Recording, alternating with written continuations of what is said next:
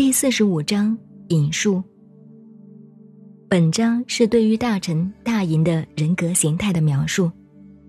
若缺、若冲、若屈、若拙、若讷，都是说明一个完美的人格，不在外形上的表露，而为内在生命的含藏内敛。